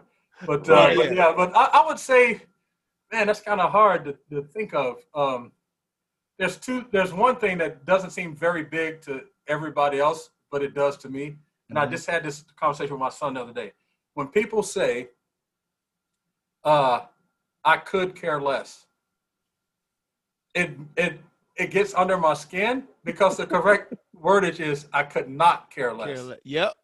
Because because if you could care less, that means you have more more of less to care. You know what I'm saying? It's like I've seen you. I've seen you okay. actually put that out there before. oh and- yeah, and it's like one of my biggest pet peeves, dude. Yeah. It like drives me nuts. I don't even I don't I don't know I don't know if I can hear people on TV saying I'm like that's not how you say it. Like, that's that country twang. They be like, I could care. I, I could care I less. could care less. I could not care Uh, less. then then I'll be like, well, then care less then. Go ahead and care less then. Well, I just said I could care less. I know. Well, keep caring less. Like, I don't know why I come, but that gets under my skin, dude. It does. Oh my Man. god. It's oh it's my it's real small. It's real small, but it does. And then and Oh, then man. lately, I would say the thing that really gets under my skin is this idea that that uh, that athletes don't have voice, right? That Mm. Right. that all, only time you want to hear from athletes are on the court. But like, look at how much athletes influence in the community in schools. All the, like that's why I was on a call earlier today, and with the Seahawks, and I was saying that I, I really wish, I hope that I'm down with all the protesting and stuff and using the platform that way. But I wish that people would start like flooding the internet with the stuff that they're doing behind the scenes. Yes. Because True. then, because once you start doing that, then you can be pissed off that they kneel it, that they're kneeling, but you Mhm. but you see the work that they're doing. Yeah, Right. they have like player commissions and different players are doing different things, and it's like so someone needs to start elevating that stuff and amplifying that stuff so they can then create a balance with the with Agreed. the because otherwise it just seems like we're doing a whole lot of talking and yelling and Right. and A whole lot of posturing. You know? And so I, I would say that that's kind of where like some of my my frustration lies right now. Cool. All right. Well, Hey, Cole, I got, thank I you got, I'm, a, I'm, a, I'm, a, I'm gonna add an addendum to to this segment for him that I get pissed off about because I I've gained this relationship with Ray. When somebody talk about the best running backs in NFL history, and they got the damn audacity to say Barry Sanders never had an offensive line, and I Oh. know Big Ray, I usually Right. try to pet, be petty and be like, oh, so Barry had another uh, have an offensive line, Ray Roberts, but he don't never jump in. So, but I, I Uh, hate that. Because I've, I've been fighting that one for so long, dude. Like, uh, um, what's his name? Uh, Weeks that used to play uh, at UVA said something Yeah. about that. Uh, Marquis. Weeks. months Yep. ago. Weeks. And I was just like, nah, bro. like, Yeah. Yeah. like, and like you just don't understand, bro. Like, like if you watch the film, like that, if you just watch his highlights, it's easy to be like, oh, well, the dude has no blocking. Because that's the times when Barry is saying, get a hat on the hat, I'm gonna do my thing. Yeah. But if, if you watch like just our regular like our games and like when he's not getting, we're delivering him to the second level untouched. Right. And then Barry does his thing. You know what I'm saying? And so just because we didn't have like a shitload of, which they dogged us the year he rushed for 2,000 yards, and only our center made it to the Pro Bowl. That's Oh, it. That's crazy. You know what I'm saying? We Right. made it to the playoffs. We we broke the record for the most 100 yard games in a season, rushed for 2,053 yards, and only the center went to the Pro Bowl. Like Yep. that's just kind of that's from people Right. just seeing highlights and not really watching us play. That's jaw disrespect. Now that will get me hot.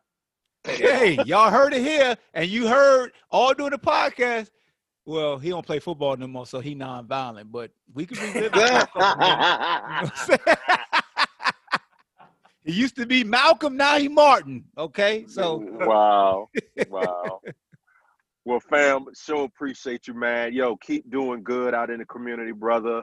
Uh, we love you and uh, can't wait to lay our eyes on you in person, brother.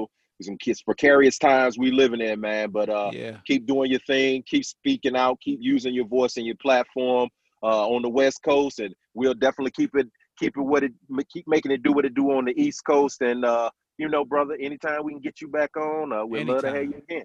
Hey man, I, I love doing it. Like I, I've been trying for years. There's a brother out here named G Scott who Yep. does a lot of good work, and so uh, there's enough of us brothers uh, Mhm. doing good stuff on these podcasts and have good things to say beyond sports that there has to be an opportunity there somewhere. There, there has to be like you know some conglomerate or something there, media platform or something, uh, because there's too many of us doing great stuff, and the podcasts and stuff are a great way to build your own uh, audience and and uh, be able to say things you want to say. So keep that in mind too. Keep that in your back pocket. during the season, will y'all start absolutely. back up? UNG, say that again. will y'all start back up once the season? Yeah, yeah, yeah. Man, 'Cause I too bad it, the pandemic was happening because he and I were going to do like a pregame show that was kind of like the Mm. players' lounge, like it's really cool setting they had for us, and we're going to bring in like uh, we interview current players during the week and then have Okay. that recorded, but then bring in former players before game, but with all the social Yeah. distancing. Right. Oh, that's Go still dope, man. That's still Yeah, that's dope hot. concept. That's hot. I like that. Yeah. I like that. But no, we should Well, we cool. should all we should all pull it together one day and just kind of see see what the possibilities are. Definitely, Bro, bro. any, anytime you want to chop it up on that, bro, let's put a plan Hey, together. hey, and you and you know you know the bartender always waiting for a Oh, tag, oh bro. yeah. Hey, hey, that's the greatest thing on Twitter. I ain't even gonna lie. Like, like sometimes, like I know we're trying to get going, but like sometimes I will just troll someone on Twitter just so I can send them a shut the hell up juice. Like that's all. That's the only thing I'm trying to do. I see my phone go off, and be like, Ray. I say, uh oh, let me get, hey, let me get my Yeah. juice ready. I just Bro, like, you- dude, like you when need I to see you take some of slide this. that juice, when I see you I slide that love juice, it, dude. bro, It's so. Hey, he just did it one day off the cuff. He was like, Hawk, I hey hey man, can you just serve them for me? And I did it like within like a minute, and then Yeah. all of a sudden he just was like bartender, and he just at me, and I was just like, what do you mean? Oh, I know what he mean. And for you know it, bro, Ray just kept going. After it was Dude, the one thing lady is, that it's he like- was punishing It's one like day. once that once that juice slide up like that, it's Yeah. like there's nothing else you can say. Like I don't Right. care what your arg, even if you think you can win the argument, you'd be like, man, I'll get at him tomorrow. Like, Right. dude, I just got the juice. You know what I'm saying? He Like, getting nowhere. Here, hold this. I know exactly. Like so like sometimes I'll just be sitting here like, man, like I'll just get on Twitter, I'll be like, let me, let me see somebody say something stupid. Oh, there's good one. Hashtag shut down love juice. Bartender, you know what to do. Did he leave the change though, man. Now he got the gift of the change though. That's Right. funny, man. Wow. Wow. Nah, good Well- stuff, man. Well, I'm praying for you. Safe travel there, Cub, and your and your uncle and stuff. Are you going to Winston Salem? Yeah, bro. I, I actually just pulled up. I'm sitting in front of my Oh, okay. house now. Well, So, keep in the, uh, I'll keep you in the prayers, man. And then uh, Hawk, man, keep doing what you're doing. I Hey, love the, the, the basketball stuff you do in the community with all the kids and the young folks and uh, getting out and the, the jogging thing through the community, man. Like that is such a powerful like Amazing. uh, message compared to where that place was two years, you know, three or four Yeah, years ago. Like, Absolutely. it's unbelievable. And, uh, Hey, man, and I I don't think enough people bro. really see it and understand what's happening. Yeah, man. Just No trying to doubt. just trying to do my part, man. Like when we crossed paths, when you were here, Yeah. that, that was that was a, that was a gift to me because I got to you know break bread with not only a, a guy that's legendary, but just a great human being. And you know, all jokes aside, like when you send me those, and Cub do it too. When y'all send me those indirect messages, I know I got great accountability brothers that let me know, like, hey, man, you you might want to move different in this situation, and it's never failed me. So that's why I, I love that you guys are are with this journey with me because I know you'll never steal me wrong, and Oh, I yeah. never take No, offense if it nope. feel like it's harsh because I know it's coming from a place of love. So anytime I could get on the horn with you and break bread with you, it's priceless, man. So it's much Perfect. appreciated. I appreciate it, man. Well, y'all keep doing what you're doing, man. I appreciate having me on. Yes, no sir. doubt. No doubt. And ladies and gentlemen, that will do it for Oh, this ho, ho. episode. Before he leave, you gotta Yo, talk man, to Matt killing Blundin because he he said you the reason why he he had to retire. so Oh, go ahead, I- I finish was it. Go ahead, finish, cause we can't let him retort. Go ahead, finish. Go. I, I was, gonna- I Lord, wanting we- are getting ready to end this show right now. No, no. Let me let me tell this story. let me tell this story. So, Oh, this your fault. so we're It's my fault. Okay. I ain't, hey, go ahead, Ray. I ain't going. I ain't gonna fight Ray. we're, we're in Detroit, and uh, Scott Mitchell or Charlie Batch, one of the two, get hurt. Both of them. I think we're playing uh, the Redskins maybe at Mhm. at the Redskins stadium, and uh, Ken Harvey is a dude that I'm having to block. The dude has like makes all uniform team on any era. Dude had guns that they're just perfect, like really good pass rusher. Uh, And I wasn't like quite down with Matt's cadence, and so I was a split second late off the ball, and I turned and I just dove and I just I hit the dude in the hips like hard as I can, just trying to push him around Matt uh huh. right to Matt. Hit Matt. Matt throws the ball. I think it was a pick six or something. And then Matt never got in the game again. Never. Well, according, according to other sources, you didn't hit a snap. You stayed in your stance. Oh no, I didn't stay in my stance. I was I, I was laid out of that mug. I ain't gonna lie. Like my feet were in concrete, bro. You know what's you know what's even more funny than that? When when I moved to Charlottesville, uh, my daughter Reagan was at uh, math class at Uh-huh. Monticello. Matt was in the class observing another teacher didn't Oh. didn't know that we're in town. I don't think he knew Reagan was even my daughter. He kept looking at Reagan. He goes like, "You look like somebody I know." And she goes, "Well, my dad is Ray Roberts." And he goes, "Let me tell you a story." Tell the story to the whole class. And Oh. I was just like, I'm like, dang, Matt, like, why you like, like one play? I protected you for your whole college career. You didn't Yep. throw interception. for, like, ACC Player of the Year. and then you just called me out in front of the whole classroom. My daughter's like, Hey. Dad, did you did uh you you got Matt Blundin sacked and he never played again? Damn. What have you? Hey, Janet Jackson, what have you done for me lately? That's what he was living by, huh? You get all the good, one bad, and that's all One I'm known bad. for, man. God like- dang it. But you know what? I take it. That, he's my guy. Hey, man. well, we're gonna let the people know Ray Roberts. Out of all the years he played in the NFL, was one year where he didn't block for a thousand yard rusher. Think about that. Right. every I try to season. tell them. That's that's getting it done. That's getting That's it getting it done. done. So that's, That's how we remember done. you, Ray. The Cane I Race appreciate No doubt. was Ray. The Cane No Race doubt. No doubt. All right, well, fans, we really gonna get out of here this time. I promise. This Yep. has been this episode of the Lockdown featuring T Cub, Ball Hawk, Hold on, I got one more. No, I'm saying, ah! and the man, the myth, the All American, Ray Roberts. We will Thanks for catch you me, next week. We out. Right we out. Peace.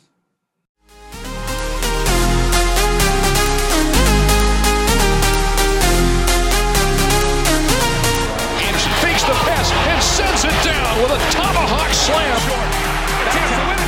This is what you have to. The tournament is about. Diakite. Jerome off the glass. Count it. And one. Jim